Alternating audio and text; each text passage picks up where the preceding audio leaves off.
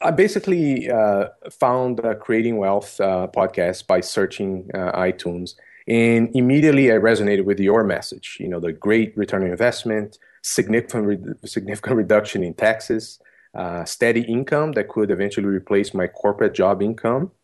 Um, also, what I found very powerful is along with that message, I was impressed by the high caliber of your guests. And I remember listening to economists, investors, lawyers, authors, uh, basically people who could present their expertise and allow me to judge their response uh, against your message. So, as an example, when you talk about inflation, your your your uh, ideas about inflation going up over the next few years, I could vet that message against your guests and and be sure that what you were saying made sense. And that was very powerful to me.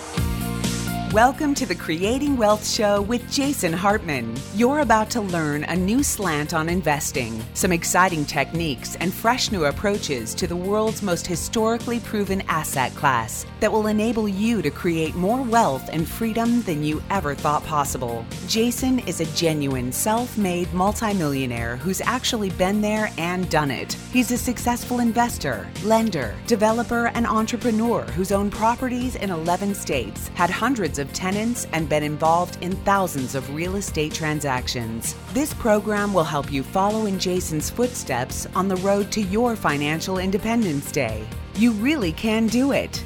And now, here's your host, Jason Hartman, with the complete solution for real estate investors. Welcome to episode 1355. 1355 today on Christmas Day. We are recording. You'll hear this the day after Christmas. And as promised, we wanted to talk a little bit about a very unusual economy, and that is the economy of the North Pole. Yes, it is Christmas Day, so it's an appropriate topic, and we did promise it to you. I found a very interesting study done by our friends at Economics Explained.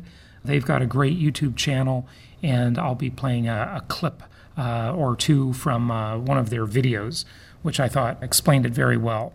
And you know, we commonly talk about economics, we talk about trade negotiations, the lamestream media calls them trade wars, I call them trade negotiations because that's what they really are.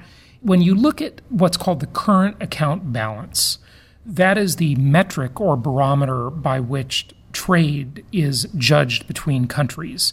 So if one country has a current account deficit and one has a surplus, that means the one with the deficit is importing more and exporting less.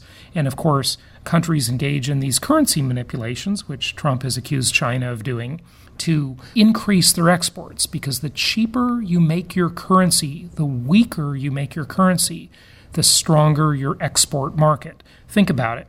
If uh, people can buy goods from China that has a very a weak currency, if they can weaken their currency on purpose, of course that hurts their citizens at home, but it helps their businesses at home because their businesses will have products that look like bargains to the rest of the world if the rest of the world in relation and it's all relative has stronger currency. So if the dollar is strong and the yuan is weak or the renminbi, then you have a bargain in China, and uh, everything's too expensive for China to want to export from the US, right? Or import from the US, I should say. So when we look at that and we talk about trade, there's an interesting economic region in the North Pole that you probably haven't thought much about. We certainly haven't talked about it on any other shows before.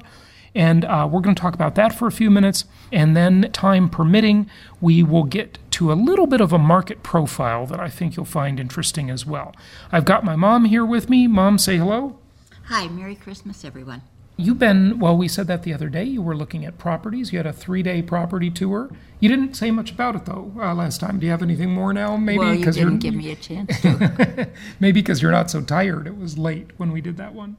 Well, I looked at properties in uh, Palm Coast and uh, or Palm Bay, Florida, Poinciana, uh, Apopka, and just the uh, general area of Kissimmee. It was very interesting. It seems as though those properties have gotten more expensive year by year. Oh, sure they have. And I wish I had been buying them in 2009. Of course, we all wish we had have done that. Yes, yes, we sure do. And by the way, speaking of which, next week I hope we're going to get to a decade in review. And those of you who've been investing with us for the past decade have done very, very well. So, congratulations to all our listeners and clients who have been investing with us for the past decade because you've made a fortune. Congratulations. What a difference a decade makes. That's for sure. Mom, so uh, let's play a little clip of this and then we'll go from there. Almost all of the North Pole's economy depends on international trade. It exports in consumer goods and fossil fuels, and imports in dairy products and confectionery. But it has no trade agreements meaning that conducting this business in any kind of competitive manner would be incredibly hard. Fortunately for the North Pole, they have found an ingenious way around this whole problem. What they do is call their exports gifts that are addressed to non tax paying residents. In most nations on Earth, there are allowances for imports that are intended as gifts without being exchanged for currency. What this is intended to do is avoid a lot of unnecessary paperwork for people who are sending things to friends or family overseas. It doesn't seem sensible that you should have to pay an import tariff on a postcard when you send it to your auntie from Europe, and so there are concessions within reason for gifts. Similarly, for the North Pole's primary import market, the products are classed as religious offerings. Whether this is a legitimate classification of their export business or if this is an example of the North Pole skirting international trade laws in dozens of countries, it is not an argument that I want to get into in this video. But what it does do is beg the question though how does the North Pole generate revenue from these exports? So that's the current account of the North Pole. In limited press releases, the chairman and CEO of the North Pole Economic Region, Nicholas Claus, insisted that the primary driver of their exports was foreign aid directed at the good children of the world.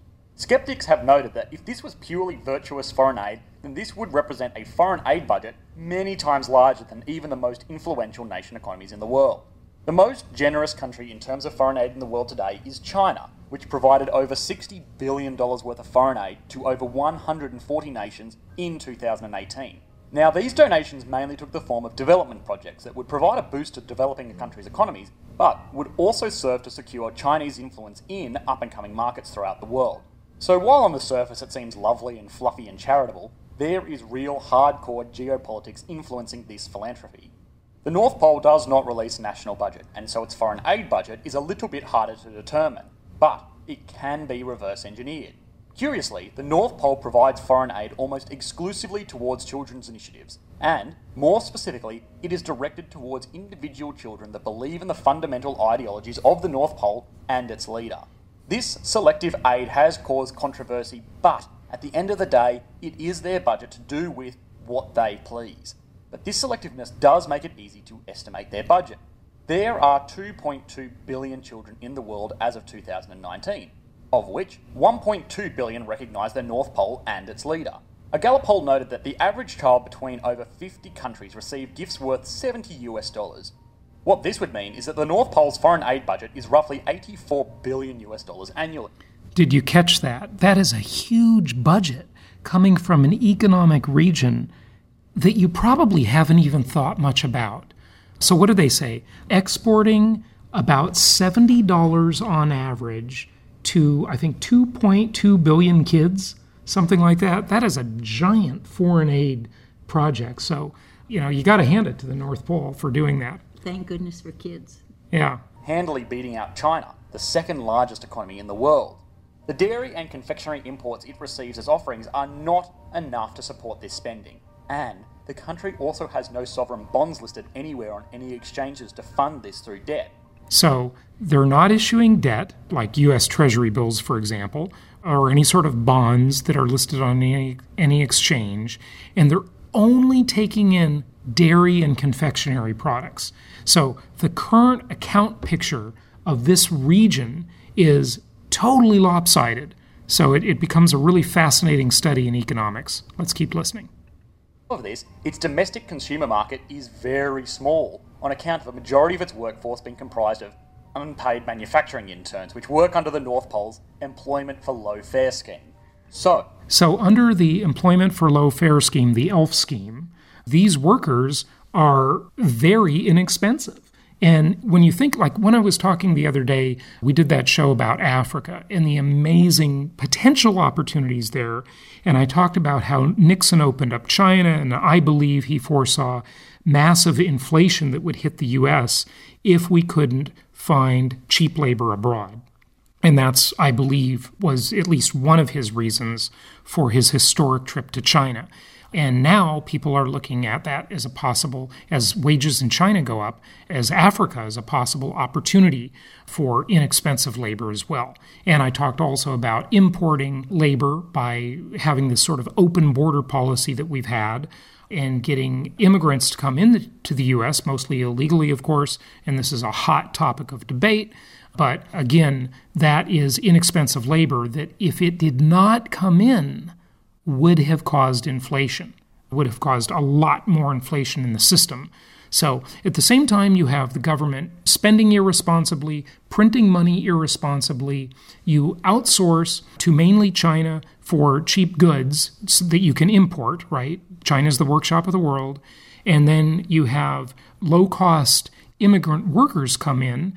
And that's a good reason, if you're in office, not to protect the borders because if you did protect the borders and really controlled them, then wages would go up significantly and everything would get more expensive and it would show the real rate of inflation. Talked about this in the past. I alluded to it the other day on the episode about Africa, but also with the North Pole's uh, ELF program, it's pretty interesting as well. Question remains How does the North Pole, a relatively small economy, afford to export these toys every year? So, big data is one of the ways that the North Pole has become very successful in this region. And uh, of course, you know data. I mean, we hear about Facebook and Google and all these tech companies and their abuse of data. Well, this region has quite a database, as you're about to learn. Facebook is one of the world's largest companies. It generated revenues of over $55.8 billion in 2018, while offering a majority of its services completely free for over 2.4 billion users. The reason that Facebook was able to seemingly make money out of nothing was because of the way it commodifies its data. Facebook develops algorithms that will look at a selection of data points like your friends, likes, check in locations, and posts to determine what kind of person you are. It can then use this to improve its services, recommend you friends you may know, show you content that you will find interesting, and most importantly, deliver you advertisements that you will find engaging a target. So, of course, you know when the product is free, if Gmail is free, if Google products are free, if Facebook is free, whenever it's free, you know that you are the product. okay? You are the currency. You are paying with your information. That's how you're paying for it. Advertising campaign is far more effective than an indiscriminate one because companies can be sure that they are approaching the right audience in the right way to build the most possible interest and their products. Because of this, companies are willing to pay a lot of money to access this data. Now, while Facebook's data database on user profiles is extremely impressive as a data source, it is nothing on the scale of Santa's List, a repository of all known knowledge on the action of minors in the world. Its quality assurance protocols of simply checking the list twice probably leave a lot to be desired from a database management point of view, but it is still a very powerful source of data. Now, the North Pole Economic Region insists that user data collected on Santa's list is purely used to facilitate the services that the North Pole provides to naughty or nice users, and it is used to determine the allocation of consumer goods or natural resources. But critics have noted that such a data source could produce the billions in revenue that the North Pole seemingly lives on at the end of every year. So, a few final thoughts and we'll wrap this up. The North Pole's Special Economic Zone is truly an interesting case study in how one micronation can both facilitate and live off its interactions with the nations that support it. It is very hard to speculate about the future of the economy. It was obviously one of the first major industrialised zones in the world that has since been able to produce output from their workshops on a consistently huge scale. But it is still subject to many loopholes. And, if major political figures are to be believed, the very foundation of the North Pole is under attack. So, could this be another manufacturing economy destined for a great stagnation? Well, no. In reality, the North Pole has a lot of things right. It is stable, consistent, diverse, and people have a lot of confidence in it. Anyway, I won't continue playing. You've got to see the video. We'll put the link in the show notes. It's quite fascinating to study the North Pole as an economic region. Given the holidays, I thought it was very fitting to bring that to you at this time. Okay, so switching gears here, let's talk about a warmer economic region, and that is my uh, home state as of over just over a year and a half ago, and that is, of course, Florida, where I am uh, right now. Mom and I are just about to leave for uh, dinner. It is truly amazing what is happening in Florida and how it just reminds me so much of Texas several years ago. And Texas is still booming, don't get me wrong. I mean, it, everything is still happening there. But Florida seems to have caught fire, if you will. So let me just share a, a, a clip from an ABC News affiliate, and it's a really short clip just about Florida in migration, in migration, and what it means for the economy.